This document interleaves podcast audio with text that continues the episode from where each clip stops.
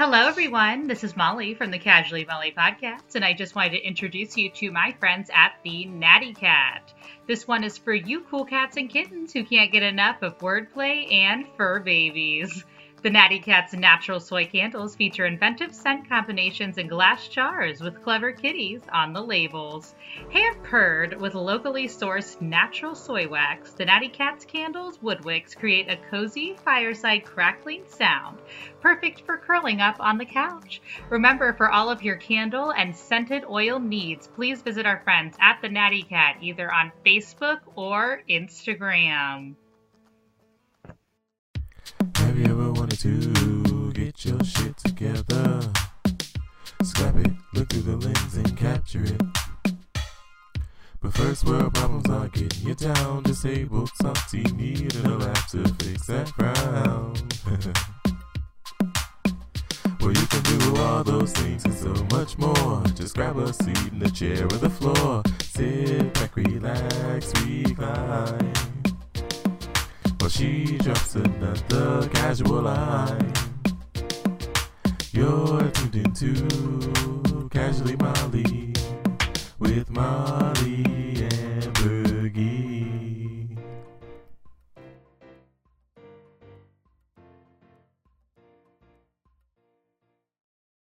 Thank you so much for tuning in to the Casually Molly Podcast. I am your host, Molly Ambergie. Remember that you can casually subscribe on YouTube, Facebook, and you can also stream wherever you stream audio.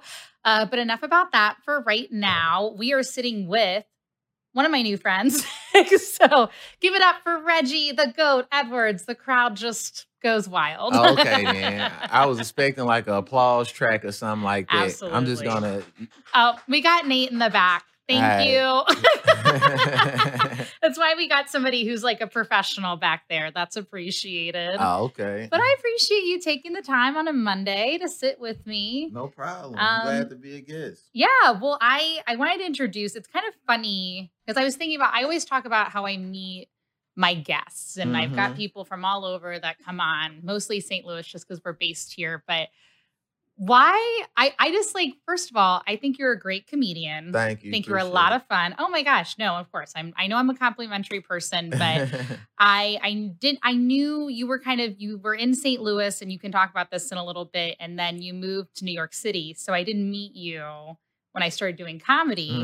And then this whole like COVID life happened. Yes. So you moved back. And so I was like, oh, there he is. But I met you once. I think you would come home from New York and Chris Denman, who we were just talking to earlier, he did a show over at the Pub and Grill. It was on the South Side, right? Yeah, Southtown. Yeah. Yep. Yeah, I remember that. Yeah. And I wasn't drunk, but I was definitely a little tipsy for sure because we had all done the show and really well. It was a good turnout, this whole thing.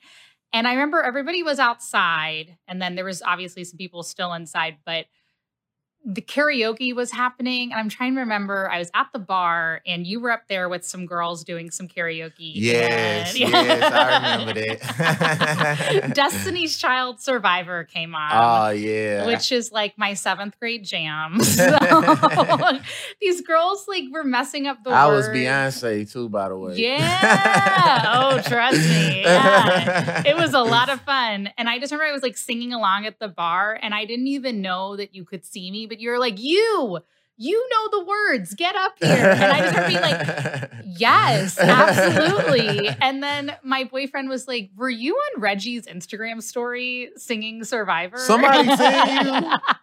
Somebody seen you? People, I'm like, yeah. And they're like, do you even know him? And I was like, no, but when you're just like vibing with somebody, you got like that positivity going. I was like, I don't really care. I was like, he was there for moral support. And right. It worked. I think you was Kelly. I was Beyonce. Yeah. I forgot who Michelle was, but I remember that. I remember because I put the whole thing on my Instagram, but I didn't know like people like recognized you off of it and stuff. Well, thank you for making me Instagram famous. I appreciate it for my performance of Kelly. I've always wanted to be on, in Destiny's Child. So you made sure my wish came true. But you're just, like I said, you're a lot of fun. You've got great stage presence, which I really appreciate. And on top of it, you also just look like you're having a good time on stage, which like is wonderful to see, because I feel like sometimes that does happen where, you know, you see people and you're like, are they even having fun? But I feel like you're just having a blast and just speaking your own truth. Yeah. Which I love. I feel like that's like the best way to perform. Like, I don't like to look as it like, is it like telling jokes. Like, I want to make it like a conversation. Yes. And like, you know, like if it's a conversation, it's no real pressure to make anyone laugh. But you know, like during a conversation, you will make someone laugh throughout, you know what I'm saying, y'all talking. So like, that's how I try to connect with the audience, just make it like very like conversational. And like, you know, of course you telling jokes, but it's like, it's not like a typical like setup. Yeah.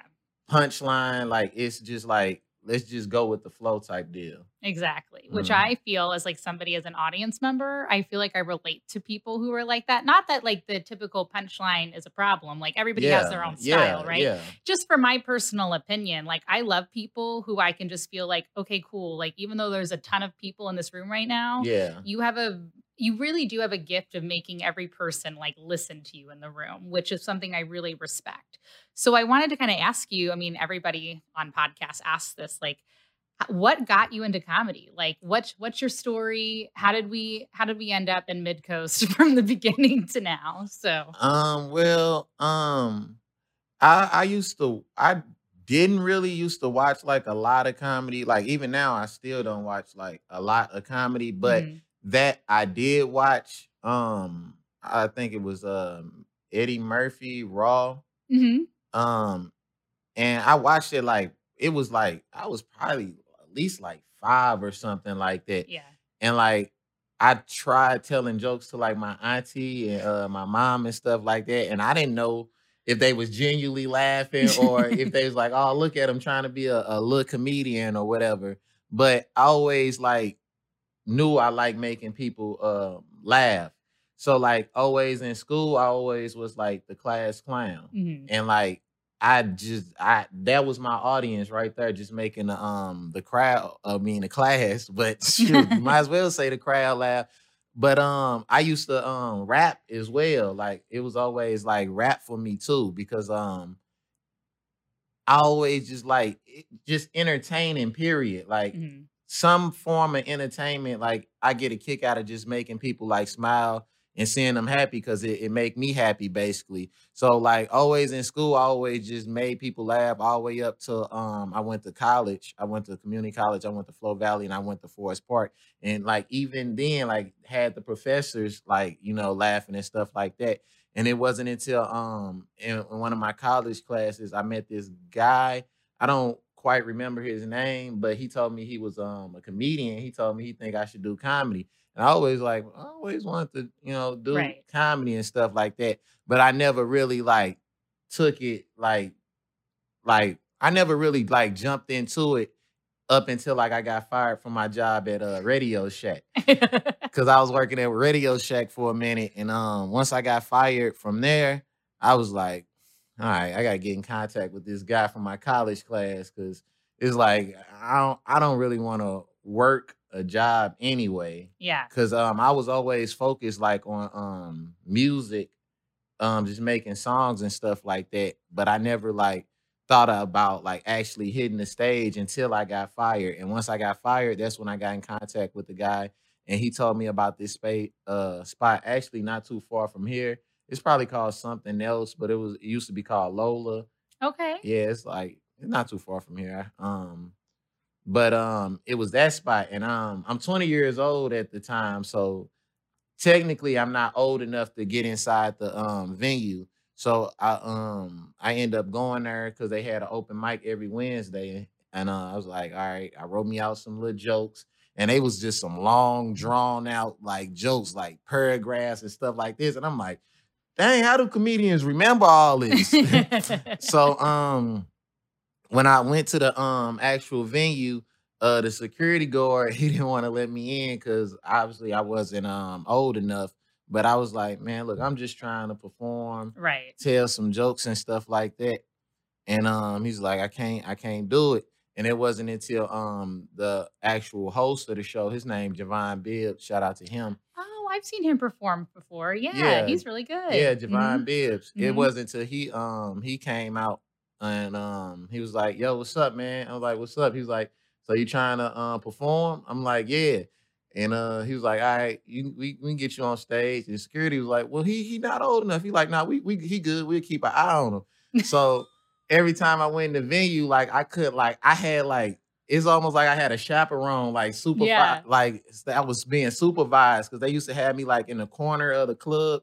Oh like gosh. It was nice. It was a couch and everything. Oh wow! I just couldn't order like no drinks or anything like that. So I always just used to sit over there until they like brought me on stage. And when he finally got around to like bringing me on stage, it was like, okay, I'm in front of a crowd. And I got a list of jokes that I went over. And it's like, I guess just started my set. And I just got to just saying these jokes. And I wouldn't say it was super good. I wouldn't say it was bad, but it was enough for Javon to be like, dude, you got some funny jokes. I think you should like come back next week and stuff like that. And he's like, make sure you keep like your older jokes and just keep reworking them and stuff like that. Because at this point, me being a new comic, I thought like I had to have like new material every time I hit the stage versus just like working and crafting like a nice little 5-minute set. So while I was performing on stage, it was like, I didn't know like the light mean get off stage or anything like that. I wasn't told like none of the rules. So I'm just on stage and I see a light flash, and I'm like, "Oh, he taking a picture." He's like, so I'm just on stage, and I'm on stage for a nice amount of time, so I feel like it's time for me to get off because I didn't know. Like when I heard 5 minutes on stage, I'm like, 5 minutes? I see people do 30 and 45 minutes all the time. Like, well, I just get 5, and I didn't know. Like just being a new comic, like okay, then it's a lot harder than it looks for one. So He ended up, you know, give me some words of encouragement and stuff like that. Told me to come back. It was another co-host up there, Princeton Duke. He was coaching me a little bit and you know, taking me out on the road here and there. And then like ever since then, I just been so consistent. I just like kept coming like every week. Like it was just Wednesdays every week. Then I found something else, like it was on Thursdays and stuff like that. And then, like, I even went to, like, the Funny Bone a few times, which, you know, was on Tuesdays. But I didn't really start hitting the Funny Bone hard until probably like a year and a half after, like, doing comedy. So a lot of people kind of thought I was new. Yeah. Because I'm like, I'm not new. It's just, like, I was, like, performing in front of, like, a different demographic of people. Versus just, you know, coming out like to the Funny Bone where it's like a little more diverse of an audience and stuff like that. So that's basically how I got my feet wet with that as far as like the music and rapping in general, because battle rap and music, they both rap, but they still two different things. Like battle rap is more related to comedy than like actual music. Because, oh, really? Yeah. I don't know too much about battle rapping, so you're teaching me. Yeah, like battle rap is almost like it's comedy because you entertaining, you performing, it's live, but it's like it requires like a lot of muscle memory. I mean, similar to comedy, except like when you writing raps, like you don't reuse the same raps. You write new material every time you perform and stuff like that. So you still got to entertain and captivate the audience as well. And I didn't actually start battle rapping until probably like officially until probably a year after I started doing comedy.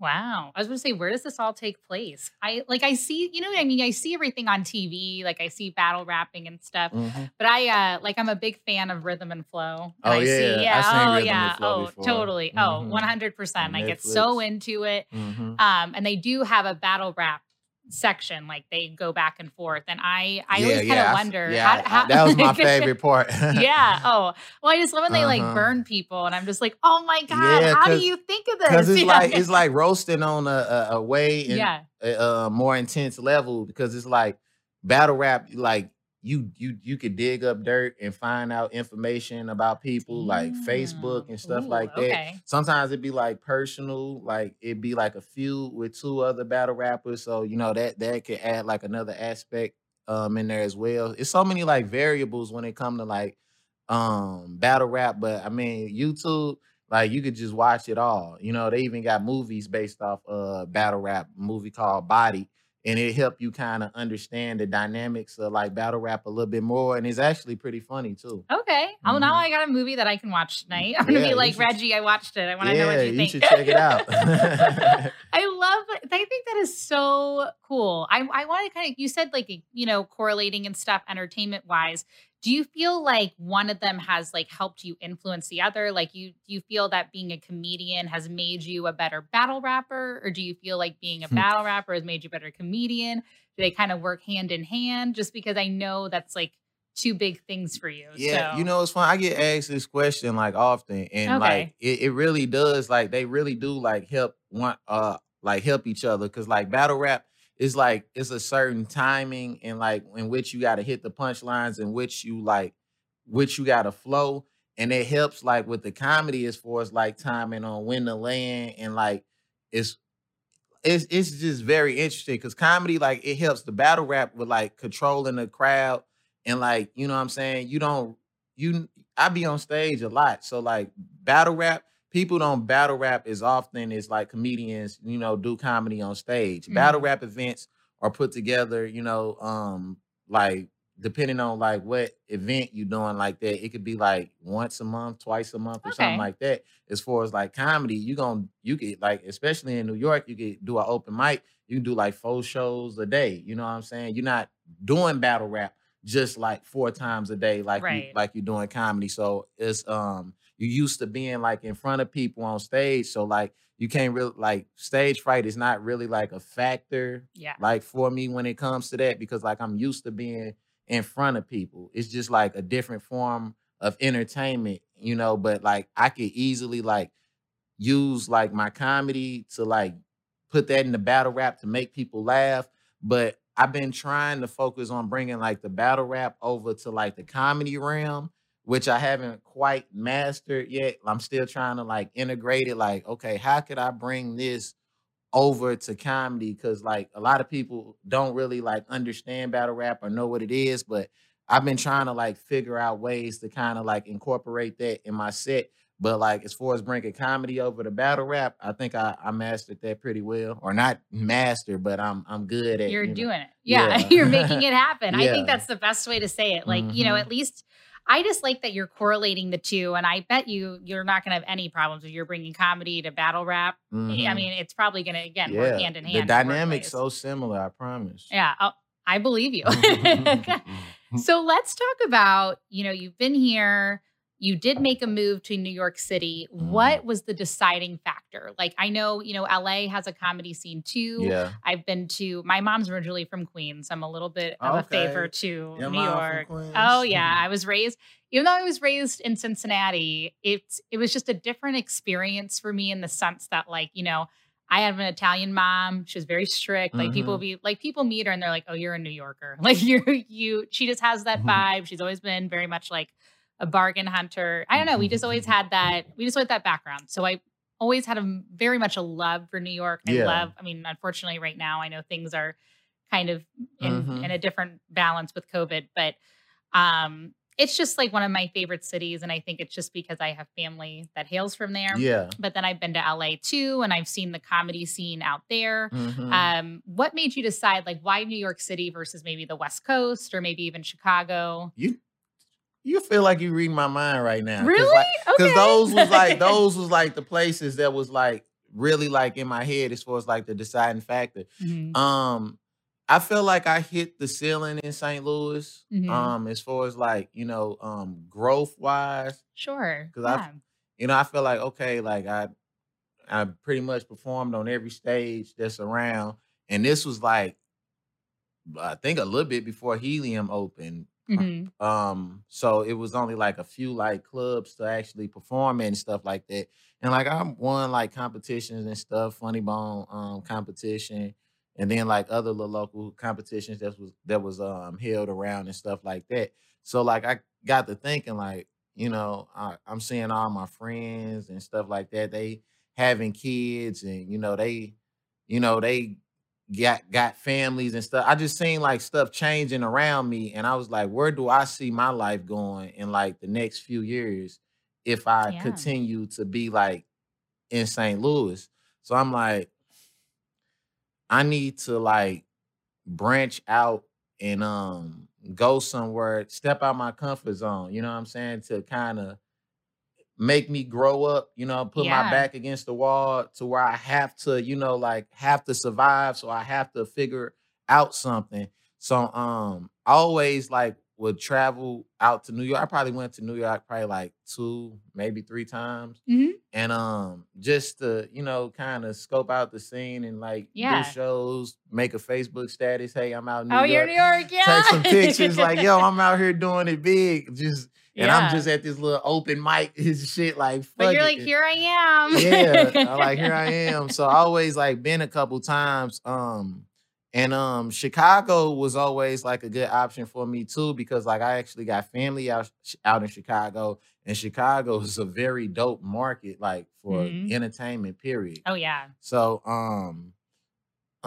it was that, and then I thought about LA, and I'm like, I never been out to LA, although I would want to go, but I felt like I was like, I know the comedy is good out in LA, and I know the comedy is good out in New York, but New York is also like the mecca of hip hop, battle rap. Yeah. You know what I'm saying? Like, so it's like instantly I was like, there's no other place for me to go. Like, you know what I'm saying? With what I'm doing right now, this will be the best place for me. And it was really like a spontaneous decision. It didn't require too much thought, because I knew if I thought about it too much, I probably would have thought of a reason not to go. Yeah, that's what happens. Yeah. And like it really like it was so smart. My mom didn't even think I was going, because I left when I was 24. Gotcha. So I'm 27 now. So when I told my mom I'm going to New York, she's like, boy, you ain't going nowhere. It was quit playing. I'm like, okay. So now she see like a flyer I got with a going away show. I just made a going away show, and I put all my my homies on there in the comedy game and stuff like that, like, and just like pull up, like this is a going away show, this is gonna be big. So my mom like, boy, what you doing a going away show? You ain't going nowhere. You're like all right. So I did my going away show, and that was like my first ever like produced show I put together, and it was so the freak out. Like, it was like everybody, all my friends and stuff was there. So it was like real good getting to like perform and stuff like that, even although I didn't leave till like a month after the actual show, because I kind of was like just stacking up money, you know, just for the move and stuff like that. Well, moving's expensive. So you got to, yeah. So like, then my mom seen all my bags packed, and she was like, you leaving for real? You're like, yeah, I am. And my mom, she very like overprotective. So is mine. Yeah. And like she was like, you about to go out there to that big city. You don't know nobody. Da, da, da. Like I don't have no family or anything like out in New York, but I was like, I'm just gonna have to do it. And I was like, let me find a spot on Craigslist and stuff like that. And I think I had like a general idea of what I wanted to do. I said, okay, I'm going to need a flexible schedule. What could I do for a flexible schedule? Boom, Uber. Yeah. I could drive and pretty much, you know, just make my money. And then if I got a show to do, just go do my show and stuff like that.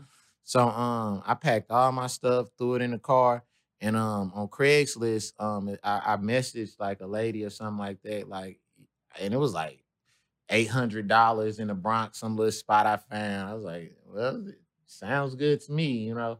So I just hit her up and was like, yo, I'm gonna be getting this spot and renting this space or whatever and stuff like that.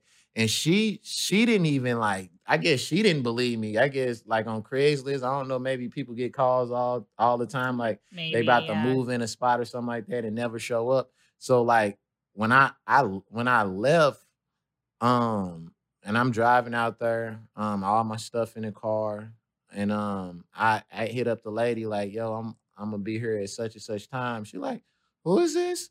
I'm like, oh snap, I am not gonna have no place when I get to New York. Well, was she at least ready? Did she have something when I talked to her again, she was like, oh, okay then. Well, she's like, well, because the time I would have arrived would have been like super late. So she like, could you like come like around like 6 or something like that? Which was cool because I was kind of tired. So I kind of stopped on the road for like a couple hours and stuff like that. And then I probably got there probably like around like 7 or 8 or something like that. So I'm just in this big city and I'm just like, all right, well, here it goes. And I park in front of the apartment and stuff like that. It's nothing fancy. I wasn't looking for anything fancy. Just somewhere to be and like lay your head. Because I'm like, I'm probably barely gonna be here anyway. So I seen the spot. I was like, okay, well, it looked like the pictures I seen. And, you know, I just moved all my stuff in and shoot it. And then, like, after I moved my stuff in, like, Uber is different out in New York. Yeah, because it is. It requires, like, a different type of license and a training course and everything. Like, here, anywhere else, I think, like in St. Louis, I think all you need is a car.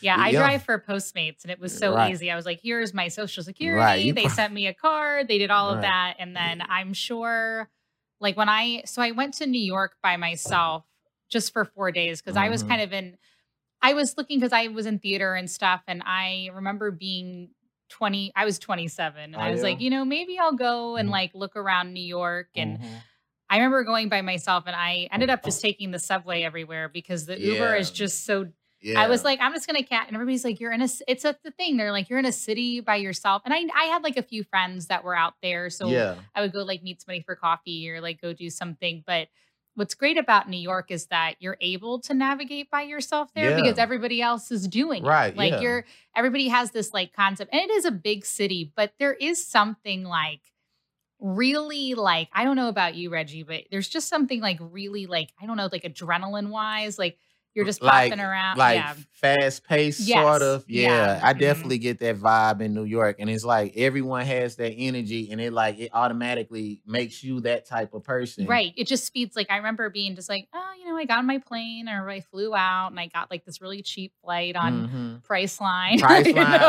You got a hotel and a car and everything. Oh my gosh. I literally, well, so my friend lived in Brooklyn. Oh, so yeah. And it was, this is like how New York is. I'm sure you get it because you pay rent. He's an actor. He's in LA now with his partner. But at the time, we went to college together and everything. And he's like, yeah, you can just stay at my place. And it was like, it was beautiful. Like it was really pretty, but it was like 4 people. Like it was like a husband and wife in one room. This like other guy who was in business in the other. My friend was an actor.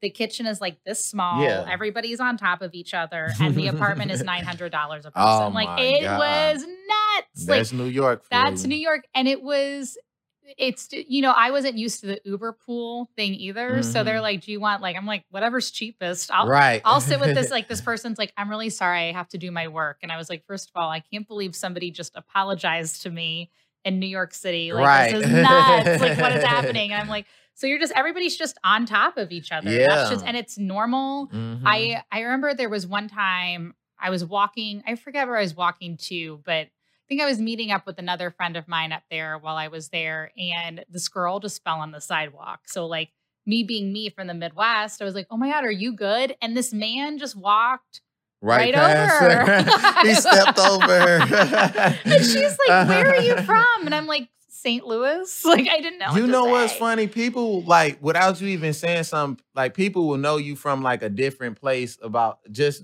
simply how your manners are, like, towards people. Hi, thank you, appreciate you, open the door for someone. And be like, where you from? Yeah.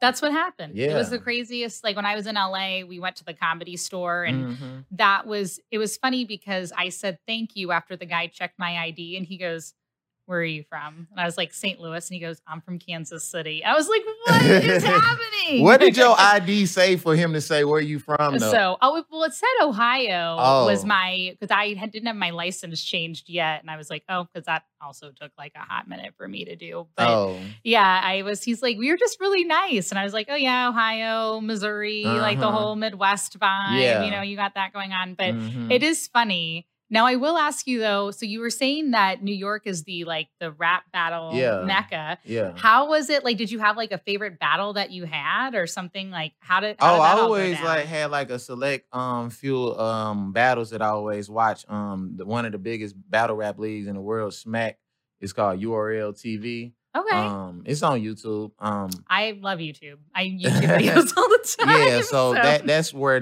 that league is really based off of. Okay. And they branch out to other like cities, states, out the country. Like, so there's a league and everything. Oh, wow. Yeah, like think of leagues in terms of like comedy clubs in a sense. Okay. Because like leagues, they put together the events and stuff like that. So that's basically how you get booked and everything. And you got like smaller leagues that leads up to like bigger leagues. And of course the bigger leagues is the bigger fish, you know what I'm saying? Yeah.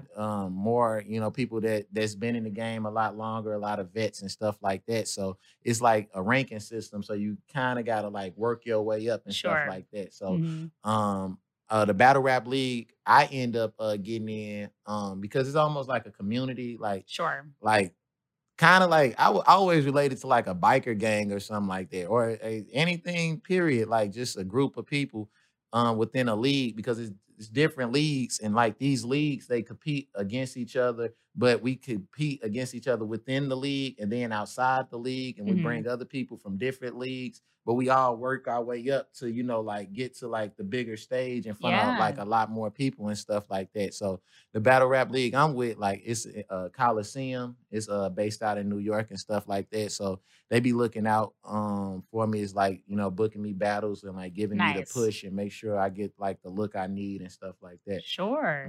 Oh, that's really cool. Yeah. So I'm like, I feel like I'm learning so much. And I don't know about everybody else. And I actually had to learn it because I didn't know like people like got into like battle rap leagues and like groups and stuff like that. Cause like in my head, I'm like, I battle on this league, but it's like, nah, we want you to be like a part. Like you with us, you know what I'm saying? So we gonna all help each other out and stuff like that. So cause it was so hard like booking a battle rap event and like, on the East Coast, like when I first got there, because like, and I understand like now, I didn't quite understand then, because I'm like, look, man, I just wanna battle, like work, because the comedy part, that was a little hard, kind of working my way. That's what I was about to say. Yeah, but how is it like compared to like working into the battle rapping versus the comedy? Yeah.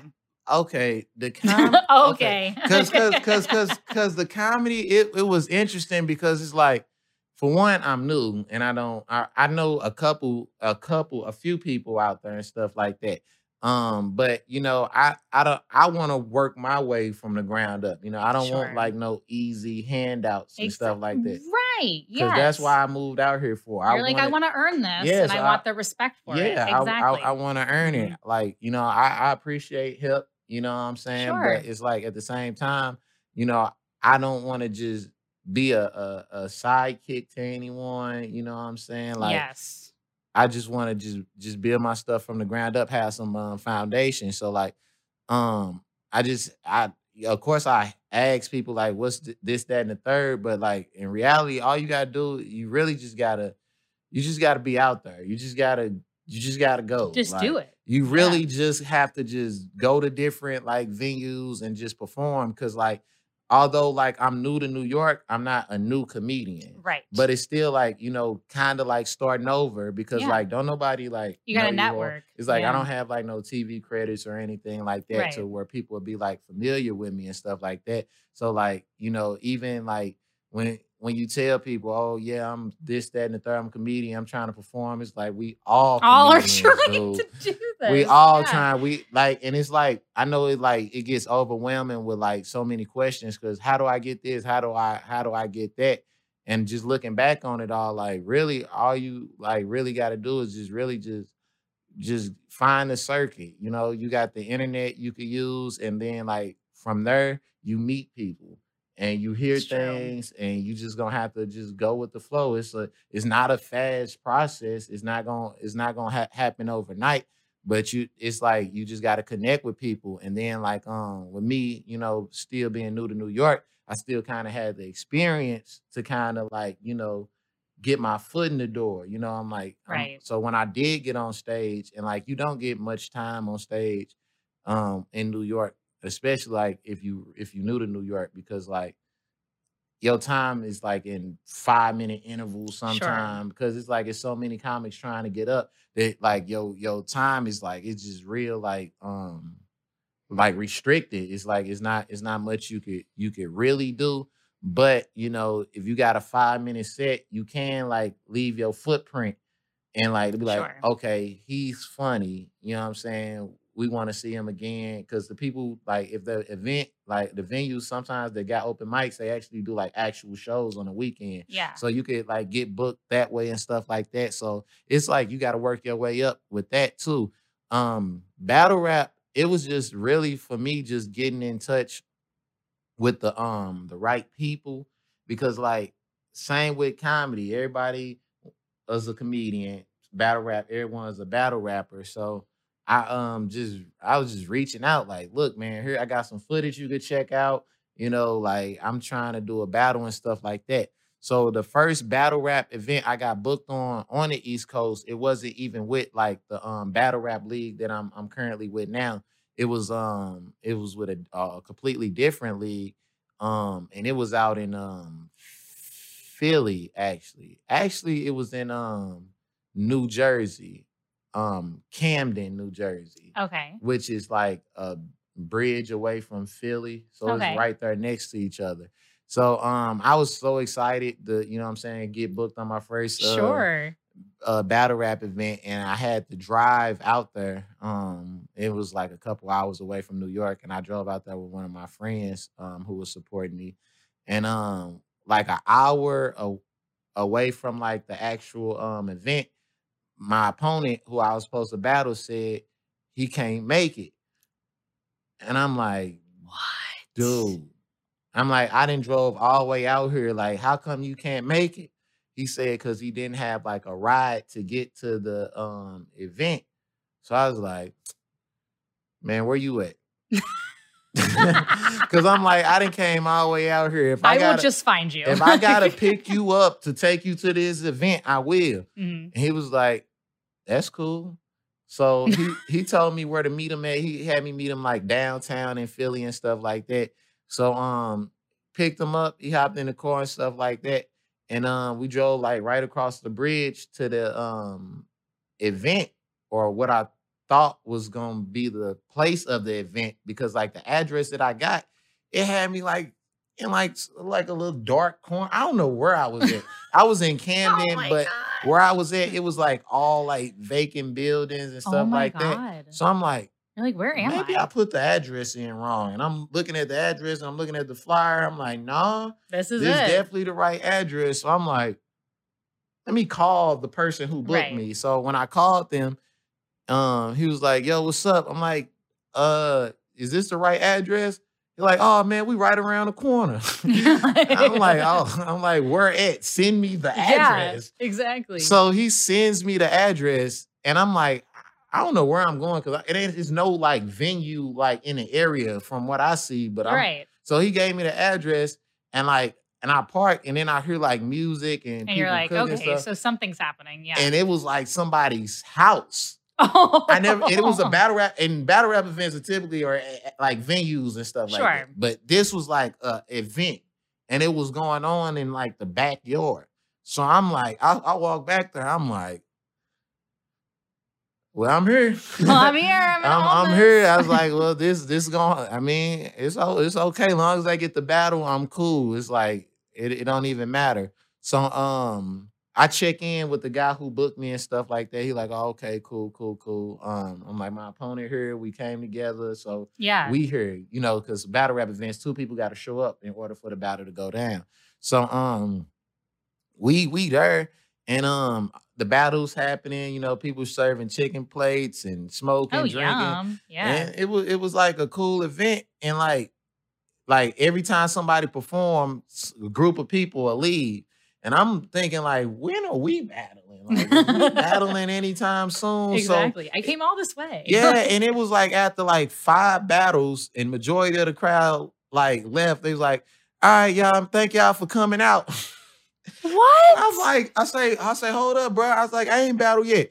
He's like, what's your name again? I say, oh my God. I'm like, I'm Reggie, bro. I'm supposed to be battling Double Stacks. He's like, oh, where he at? I'm like, he right here. He was like, oh, okay then. All right, we're gonna take this event in the basement. Cause so many people left, it was like, all right, let's go in the basement. So it was, we go in the basement, it's the cameraman, and it's like a few other people. And it was like, all right, y'all, we gonna let's make it happen. And I smoked him. Good. I smoked them. I ain't gonna lie. I smoked my opponent. And it wasn't that many people there, but it was like I still got to perform, and it's still like camera footage of it like being recorded and stuff like that. So the ride home was even more funnier because I had to drop my opponent off, and like it was like, yo, you good back there, you know? But it was cool. Like we still homies to this day.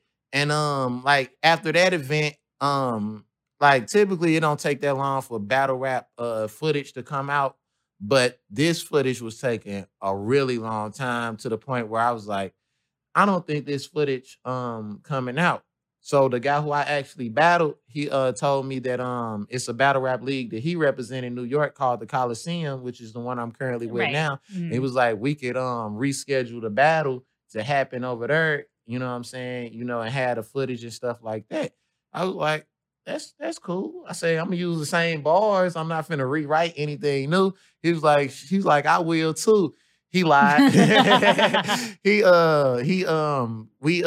up rescheduling the event, and the event, it was good. It was, he even mentioned the fact that I freaking picked him up and dropped him off, which was very funny in the battle. His name actually Double Stacks, real good guy from Philly. So that's how I end up getting with the Coliseum Battle Rap League. Oh my gosh. So you like smoked this guy, picked him up.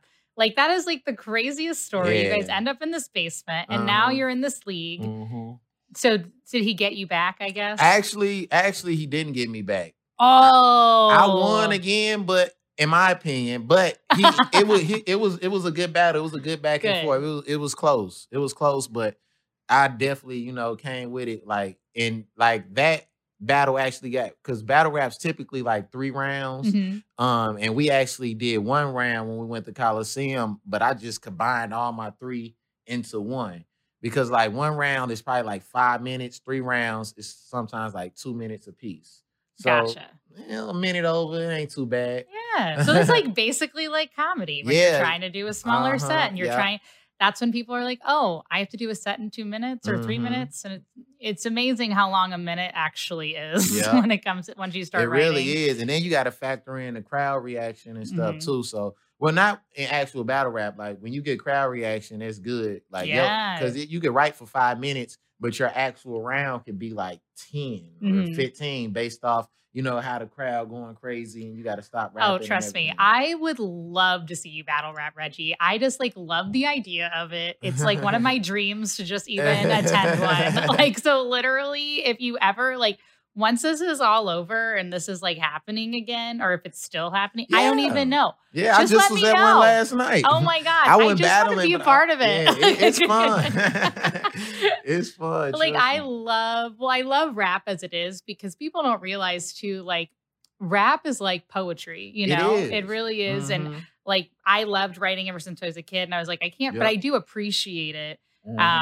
And seeing it. And so I can only imagine like kind of like the poetry of being able to smoke somebody. Definitely. Like, it's all right here. It's just like, you know, you said, it's like a roast battle. We just had, there's a guy named Jay Light who we just did a episode with last week, and he's like known for his roast battle. And I remember one of the things I said was, I was like, oh, you know, I feel like I couldn't be in a roast battle because I'm too nice. And he was like, not true, because he's just like, it's all about like taking like something personal and kind of flipping it with your words. And I was like, oh, who knows? Maybe I have a future. I have no idea. I mean, I think it's worth a try. It's worth a try. See what happens. But why I bring that up roast battling or not, is I feel like that's probably what goes into rap battling, is like how you said, finding somebody in social media, or, you know, finding something in social media, or just like getting them to their core, and you're just like, whoa. And I'm sure that's like quite an adrenaline rush. So. Oh yeah. Especially when the crowd react. It's like, because like, it,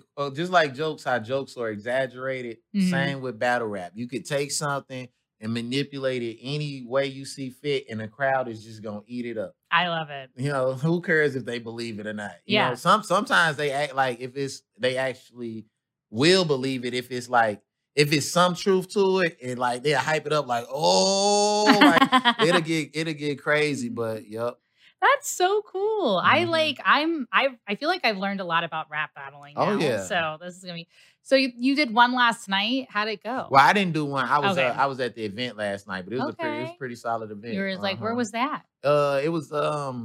It was on Seven Hills Drive off West Florissant at this place called the African Palace. So I know, because I knew where West Florissant was, because I used to go to the Laugh Lounge. Oh, so yeah. Like, it's not, it's like literally probably like 5 minutes away from the Laugh Lounge. Okay, cool. Right, so after you cross over the highway, just literally like, I was like, just give me a starting point from there, and then I'll be able to, especially being from Cincinnati, there's definitely still places in Missouri that I'm still, because people are like, oh, you know. And I'm just like, oh. Not really. Refresh me. Help me out. I was like, I'm more than willing to go. Because, like, I, you know, being from Cincinnati, I go back there and I know that, like, the city streets just, like, the back of my hand. But then here I'm still, like, learning stuff. So I'm like, I know the Laugh Lounge. Just tell me which side we're going on. So. If you, like, I'm, like, once you pass the highway, like, Laugh Lounge, it would be on your right. But if you just keep straight for probably, like, four more minutes, it's, like, Seven Hills Drive.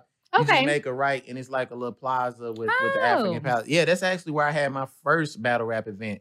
It was with the Battle Rap League St. Louis Street Report. Nice. And they the one that hosted the event last night, which was pretty solid. Oh, so there you go. So this is all happening. So guys, like, pay attention. If you like, battle rap, and I'm learning now, we know this is a place. And if do they advertise a lot? Like, yeah, they promote the battles. All right, that's what I'm gonna say. I'm definitely gonna look this up now. Oh, like, hey. You know Nathan Orton? Yeah, he's one of my good friends. Yeah, I love Nathan. Yeah, Nathan. He came out to a battle rap event before. It's so funny because Nathan just stood out. He was just, I'm sure I'm gonna stand out like a sore thumb. Because when he came in, they like, who lawyer is that? I'm like, oh my god! And he stood behind me like while I was battle rapping and stuff. So we had like a good time. Oh yeah, I love Nathan. I got to catch up a little bit with him when he came back to do Alonzo's show.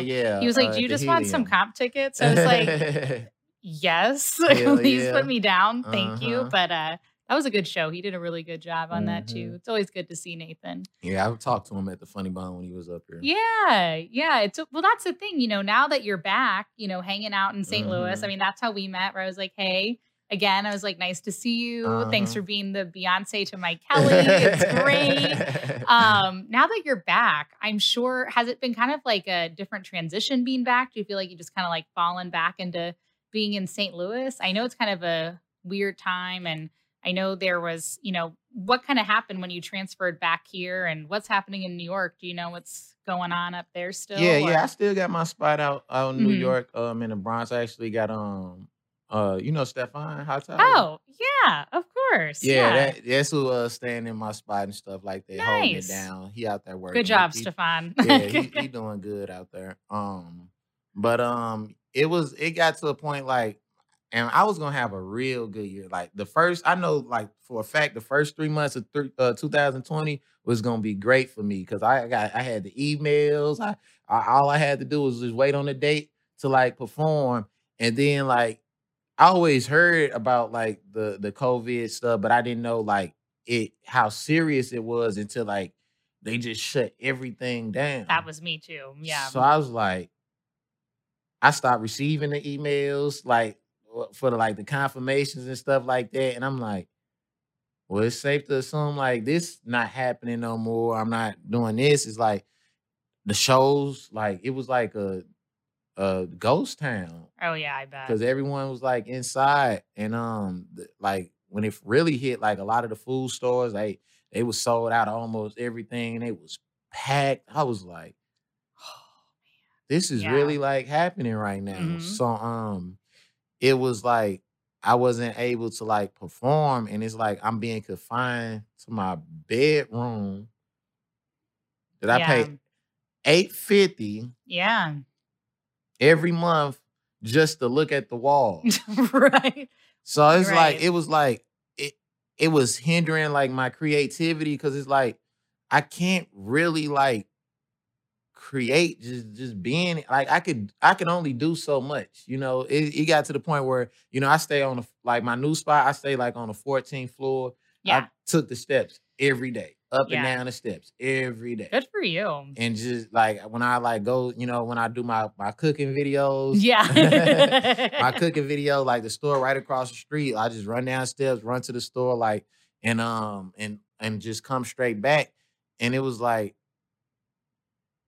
I need to do something. Like, I can't just be in here. So, Stephaun actually came up with the idea of staying in my spot until I got back, because like I knew I wanted to leave, but I also knew like if I leave, I would have to continue paying this expensive rent and not be here. Mm-hmm. But I don't want to like necessarily give the spot up and like have someone else like stay here. Right. So Stephaun, he was staying at a spot, and the lady couldn't afford to keep their spot open because of everything that was going on. Mm-hmm. So she basically tried to like downsize their spot. And have him like pay like the same price and stuff like that. And he wasn't really like trying to do that. So he was like, see if I could, you know, stay at your spot while you gone.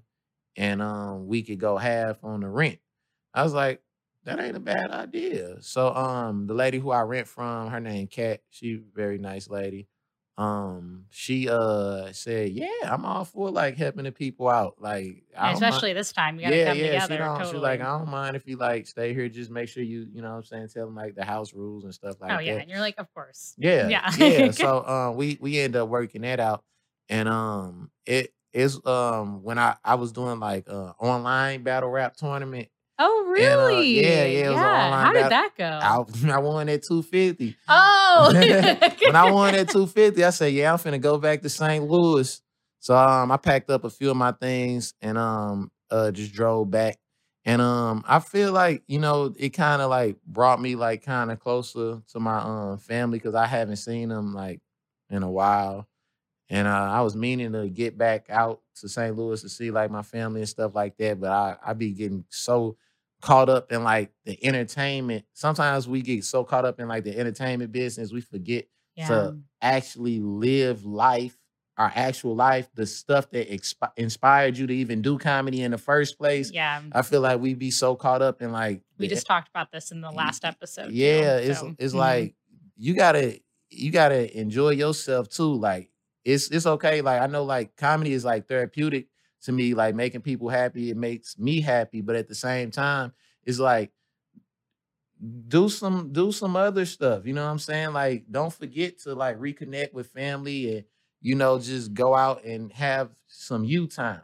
Yeah. So I feel like it brought me closer to family. And like when I got here, I was doing like some soul searching, kind of really trying to find out who I am, like as a person, and just connecting with myself and just taking this, and it was, and a break, I felt like it was needed, because it gave me, it was like some rest, like, yeah, okay, now I don't have to think as hard. I don't have the pressure of being in a fast-paced city to like moving all around. It's like, okay, I'm good. Like, I'm back in my comfort zone, even though I'm comfortable in New York. Mm-hmm. But it's like I'm comfortabler. Yeah, comfortable, you're at home. More you're comfortable. Home. So, so it's like, okay, so that was cool. And then the fact that I like it started being some shows that was being produced, like when like they start opening up back bars and stuff like that. I'm like, oh, okay, they got comedy going out here, you know. Yeah. I was like, let me, you know, get a little taste of that, you know. Yeah, so it was happening. Good, kind of like, you know, getting back on stage, because the first place I did out here, it was outside on the parking lot on the back of this pickup truck with this speaker hooked up to it. Okay. But I didn't care, and people was out in the audience in the cars, and they was listening. I was like, well, that's just, all right, let's do this. Yeah, yeah. So I did that, and then like I did other little shows, like Will O'Donnell. He had me on at Peretz bar. Yeah, and that was like one of the first venues that like kind of opened up a little bit, and then everything else kind of just started opening. So I was just doing those. Yeah. No, I understand what you're saying. There's something about just like being at home and like connecting with people.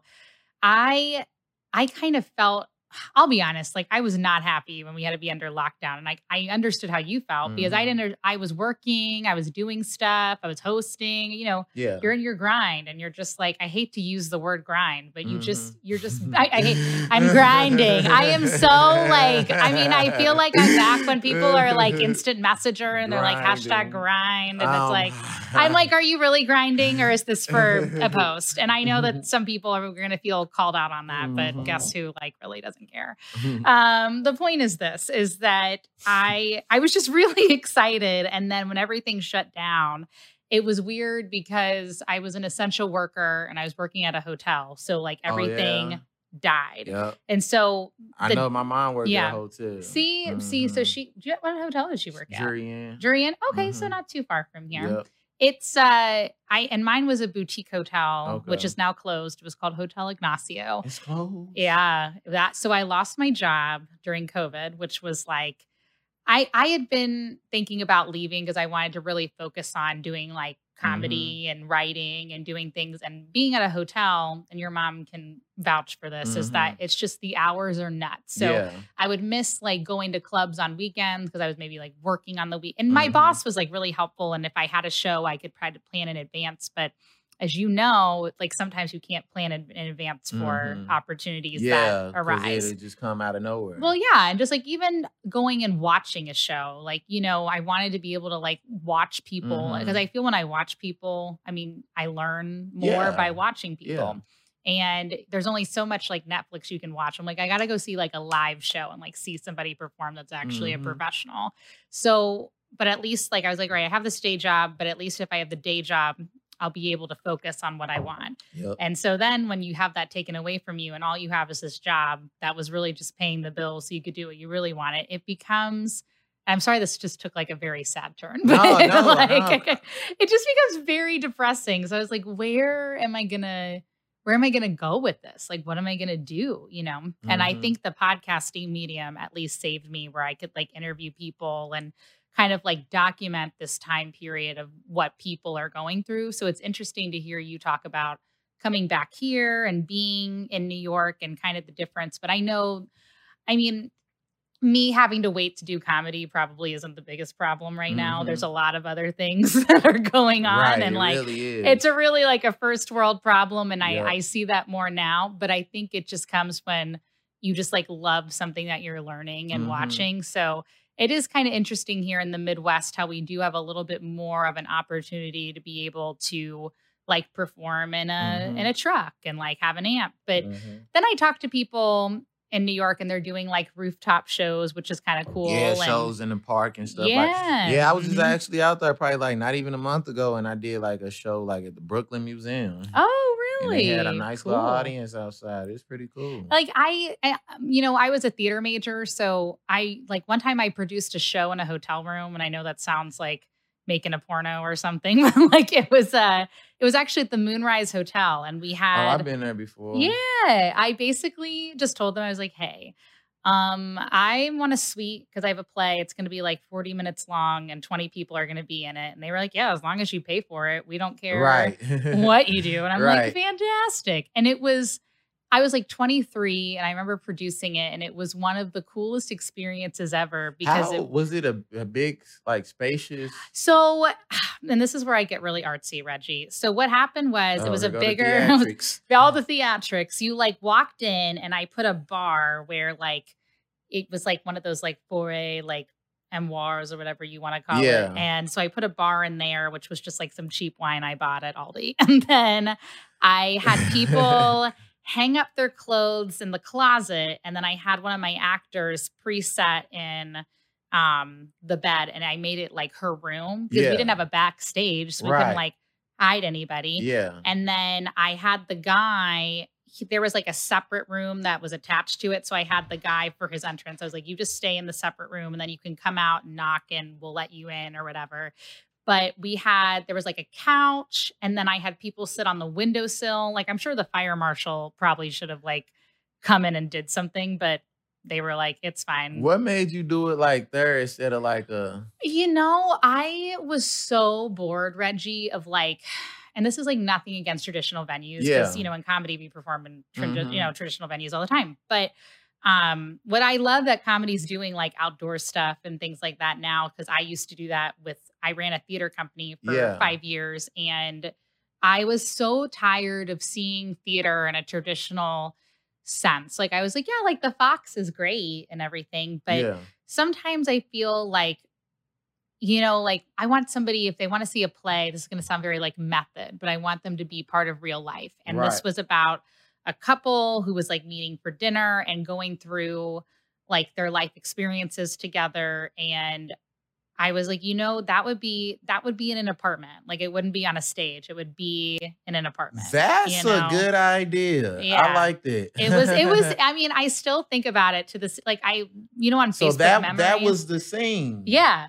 That was pretty good. So people are just like in it. Like this one girl who reviewed it was so funny. She goes, I just forgot I was in a play for a second. And then once you came out and were like, thanks for coming. Everybody was like, whoa. Like I, you know, I produced other plays before. Like I produced things in fringe festivals. I was in the Chicago Fringe, but like being 23 and like, I just gotten out of a breakup and you know, that's when you like connect with your family and you do your soul searching and all that shit that you do. And I will never forget that for the rest of my life, that I had people come and review that. And like, I don't know, it was just the craziest thing. And one of my friend that was in it, she's been in all my plays. She's been friends with me since then. So yeah, we've been friends for over 8 or 9 years. And I'm like, I can't believe that I asked you to do a play with me in a hotel room. And you were like, sure, no problem. But I guess like that comes with theater. So I love the idea that comedy is happening in other places, but at the same time, I want the clubs to stay alive and things as well. Oh, yeah. So,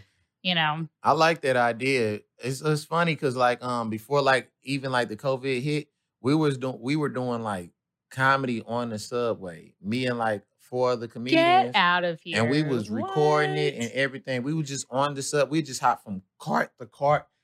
And I love that. And we used to make like some decent like tips and stuff like that. Nice. Like, good for you. Yes. And it's like we'll do like 2 or 3 minutes like on just taking turns, just swapping out, and like people would just give us money. It was just a good time. Yes. And that's like, I feel like that's the best way to, because like life is pretty comical, right? I know this is getting like super deep here, but why I love that is that especially in New York, where do the majority of like crazy things happen? Like one of the #1 spots, the subway. Like I remember I was on the last time I was in New York, which I haven't got a bunch because most of my family lives in the Midwest now. But the one time I took 4 vacation days from my job and I went, I was on the subway and I was on there late at night. And I don't really care just because like I live here, like I live right up the street. I live in the city of St. Louis. I was raised by a woman who lived, you know, from Queens. So I was not, I don't know. I know my mom's probably not going to be happy knowing that I was on the subway at night, but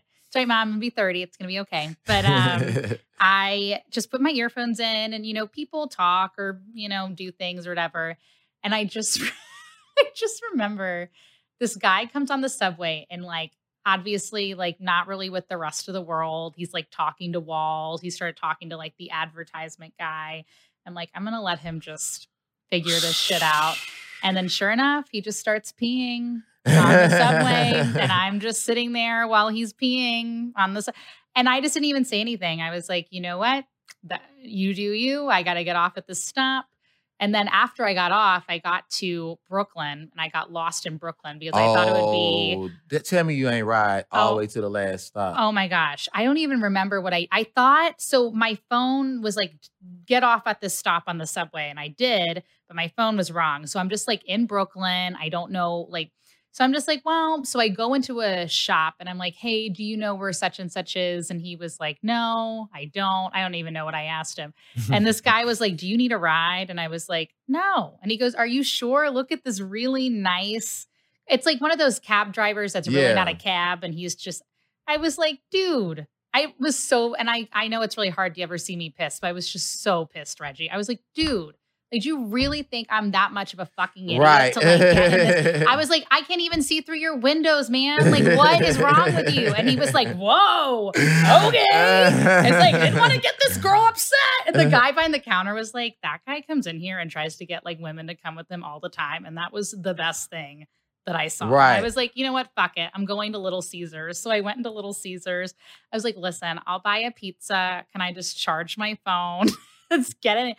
So this girl was so cute. She like, this is why I love Brooklyn. She just swept up this little space and put a chair for me, even this tiny Little Caesars, and was like, you're going to eat anywhere. You're going to eat clean. And I was like, okay. I was like, it's a pizza. So I really could give two shits. So I'm like, it's Little Caesars. I'm about to say, it is Little Caesars. But this lady, like, she wanted me, if I was going to eat in Little Caesars and charge my phone, like, she was going to give me the royalty. So once I charged my phone, I got my Uber pool. And of course, this guy was like, what did you do? I think he said the same thing. He's like, what stop did you get off at? I'm like, fuck if I know. I was like, I'm not familiar with the area. And it probably was super dangerous. But you know, when you just kind of like hold your own, you're just like, listen, I'm not putting up with any shit. Like, I need to know where I'm going. I'm getting this Little Caesars pizza, and then I'm getting my Uber pool. So, you know, but it's, I don't know. That was always just like a fun time in my life. So it's always nice to talk to somebody who's actually like been there and understands it. But I was about to say, how's it been navigating back in St. Louis? Oh, it's easy now. Jumping subway cars. Really, St. Louis, you just got to watch out for other people. You really just got a defensive drive out here. Oh, yeah. People just be crashing, and it don't be no other cars, it just be them. Sometimes their car just be flipped over. Like, what the hell were you doing? Oh, you know? My God. There was a guy the other day. I was driving in one direction on Lindell, and he was coming, and I guess somebody slammed on their brakes. And so this guy, I don't know if he was trying to get around them, but he went around and somebody was, I guess, turning. And so it was just like a three-way collision. And I'm just like, I'm just going the other way. Have fun. Yeah. and like, to be honest, New York, driving out there is a little different. Yeah. Only thing that stops New York people from driving is so crazy is because like they traffic laws and they violations and them tickets and everything that really kind of like keep people like following like the law, because them tickets, that's one thing when I first went up there, like I say the $5,000 when I went out to New York, and them tickets just ate my bank account up. Oh, yeah. Because it's like you got to move your car like almost every day because of the street cleaning. Oh, my God. I bet. Yeah. Yeah. So that's what I have to say. Because some people I know live in New York. They have a car. Some people don't. They're just like, you know, and it just depends on, I mean, it depends on what you do. Like, and then you go to L.A. and everybody drives in L.A. Like, I felt like the last time Jimmy and I went together because he had never been, and I just remember we took Ubers because I was like, I don't know if I really like want to rent a car. That's like kind of a lot of money, but we can just kind of decide where we go. And I was like, damn. I mean, they were used to it, like, but everybody's following their dreams. Like one guy we had was an actor, and he was like, here's my IMDb. And then this other guy was like, I just like the weather better out here. He's like, so I'm just going to keep driving Uber until the day I die. But that's, you know, that's the city. Like everybody has a story, which brings me back to the subway. I think that's kind of cool. Like, how awesome is it that you're just sitting there and all of a sudden, like, you and your friends are just doing comedy. Yeah. And people get to see that. Like, what? That's super. So, like, you should bring that here. Just like get on the metro. I think it was Yale or somebody was doing comedy on a trolley or something like that. I seen something a while back, and Yale Hollander. It was Yale, right? So speaking of like weird venues, so Yale Hollander was producing all these shows and like different spaces. So shout out to him. He's a fan of the show, friend of the podcast. Yale was like one of the first guests I ever had. And now we're in a studio. But when I first started Casually Molly, I knew I wanted to do something really kind of just like, you know, just talking to people, human interest piece. And I had Yale on, and I live in the artist lofts, and the recording rooms downstairs were booked. So Yale did an episode with me in like this hot ass conference room, and he just like held his own. Now he's like been to the studio and he's done like all these things, but I feel like Yale has just grown with me throughout this phase. He's just a good person. But for those of you who don't know him, he kind of like that Jewish dad uncle vibe, just a good person. And he was like, yeah, you know what? I'm going to produce this show on the trolley. And he said it as a joke on Twitter. And they were like, yeah, why don't you do that? And then the trolley shut down eventually though. So yeah, he actually the first person that subscribed to my Patreon. Well, we got to talk about that. Oh, yeah, because I'll be doing, like, my cooking videos, even though I ain't really been managing it well. My apologies. But everybody just give Reggie a break, okay? Like, it's been a crazy time. But, yeah, he actually the first person that subscribed to that. But, yeah, like, the cooking videos, being out in New York, like, I couldn't afford to keep buying food. No. Every day, like... It was like, all right, I'm going to have to learn how to cook. And I didn't know a thing about cooking. Because mind you, I stayed with my mom. My mama, she cooked. She do all the cooking. I know how to cook simple stuff. I mean, like, that makes sense. You know what I'm saying? But I didn't know about the seasonings, the recipes, and all that until like. Moms are good at that. Yeah. Like when I went out, when I was in New York, I actually had my friend Natalia. I hollered at her. She from down south, Texas. So you know she know how to cook. And I'm like, look. I want to make some pasta. What do I do?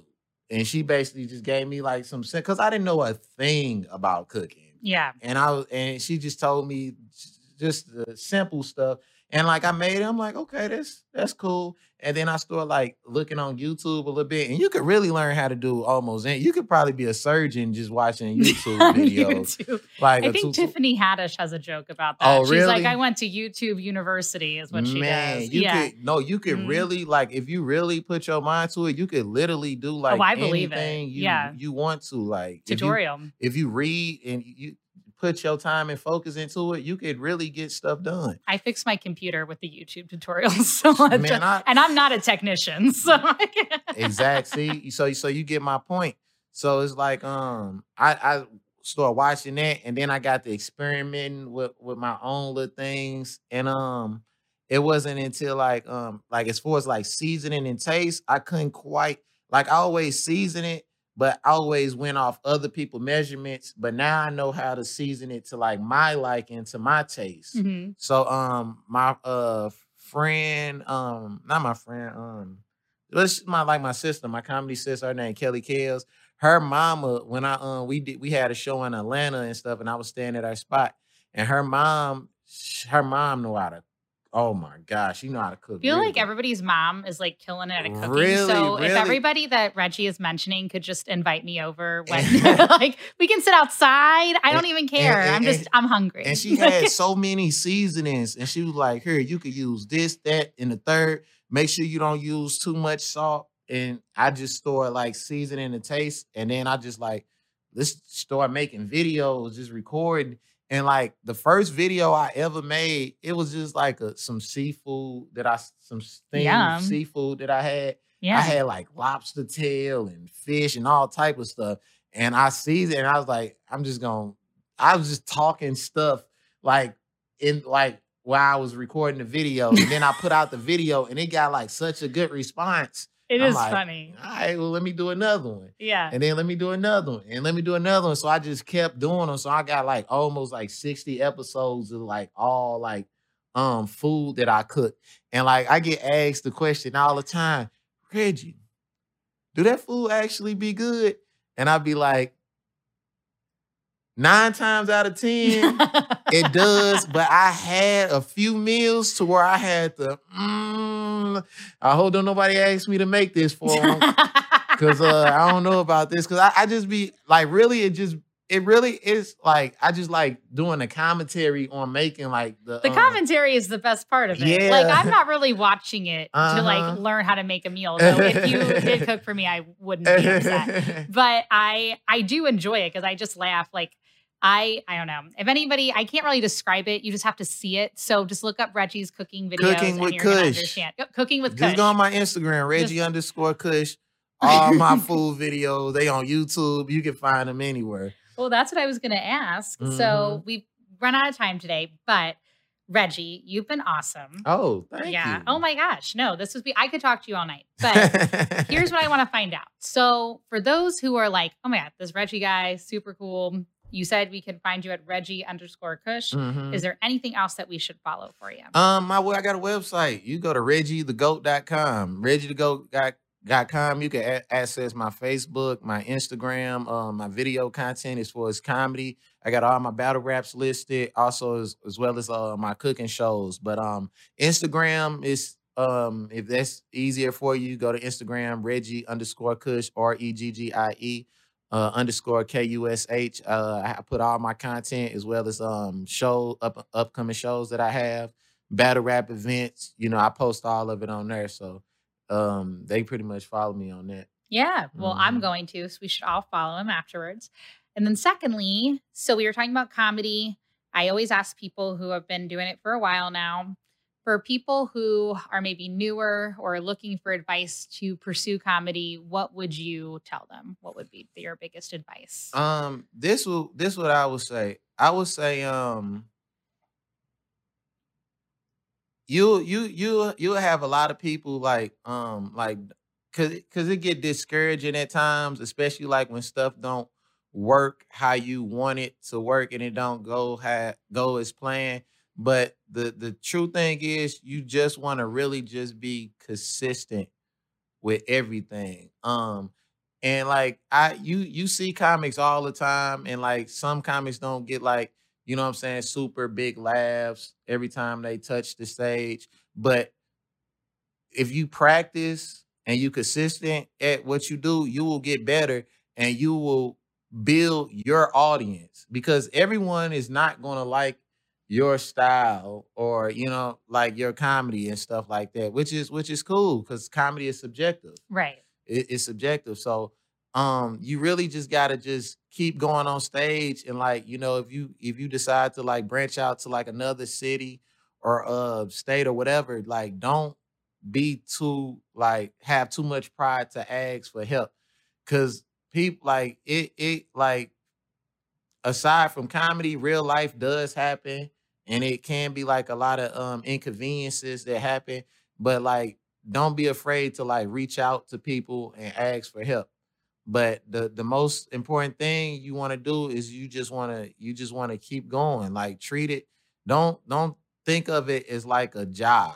Just think of it. This is a lifestyle. I love that. Sorry, that was great. Oh my gosh, I'm so glad we got this. Yep. That's like so with Casually Molly, that's exactly what I would say is I was like, I don't want to treat this like a job. I want to treat this like a lifestyle. Right. Yeah. Like you, because jobs, you don't always enjoy yourself at a job. Right. You know what I'm saying? Like, I feel like, you know, you work a job, you use that and you use that to acquire what you want in life, you know, and like, don't really like factor in money in with everything, because like what people really want is happiness. It's a lot of people that got all the money in the world that's still unhappy. Yeah. You know what I'm saying? I feel like that's more valuable than anything. Just having happiness, doing what you love to do, and just being comfortable in your skin. Yes. And I think that's something that like people struggle with is that comfort level. But I feel like that's something you can always work towards. You know? So. Yep. So I say just thrive, just be yourself, just be original, and just be consistent and maintain your happiness. I like it. Ah, what a great note to end on. Oh, I'm so excited now. All right. Well, Reggie, I do appreciate you coming on. Remember that you can always casually subscribe to the Casually Molly podcast via Facebook, Instagram, YouTube, audio. Anything that you just want to listen to the podcast on, we have a guest weekly, and Reggie got to grace our presence today. Yeah, thanks for having me. So I always ask, what are you going to casually do now that our episode's over? After the show? Yeah. I mean, what I'm going to do now? Live it up. I don't know. Yeah, right. Live it up, I guess. Maintain my happiness. Well, we're going to go maintain our happiness. But thanks, everybody, for watching or listening, wherever you're at. And have a great rest of your day or your night. Bye.